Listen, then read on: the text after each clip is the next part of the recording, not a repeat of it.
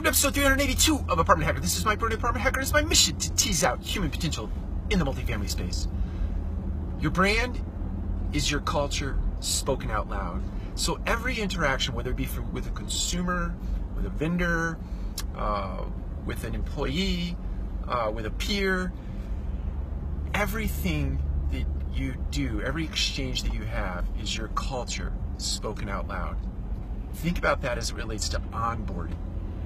And onboarding doesn't just start on the day that you bring somebody aboard. It starts with, it starts even before you put out an employment ad. It starts with the sharing that people do uh, on their Twitter feed, on their Facebook page, on their Snapchat, on Instagram, or any other social media platform that you might use.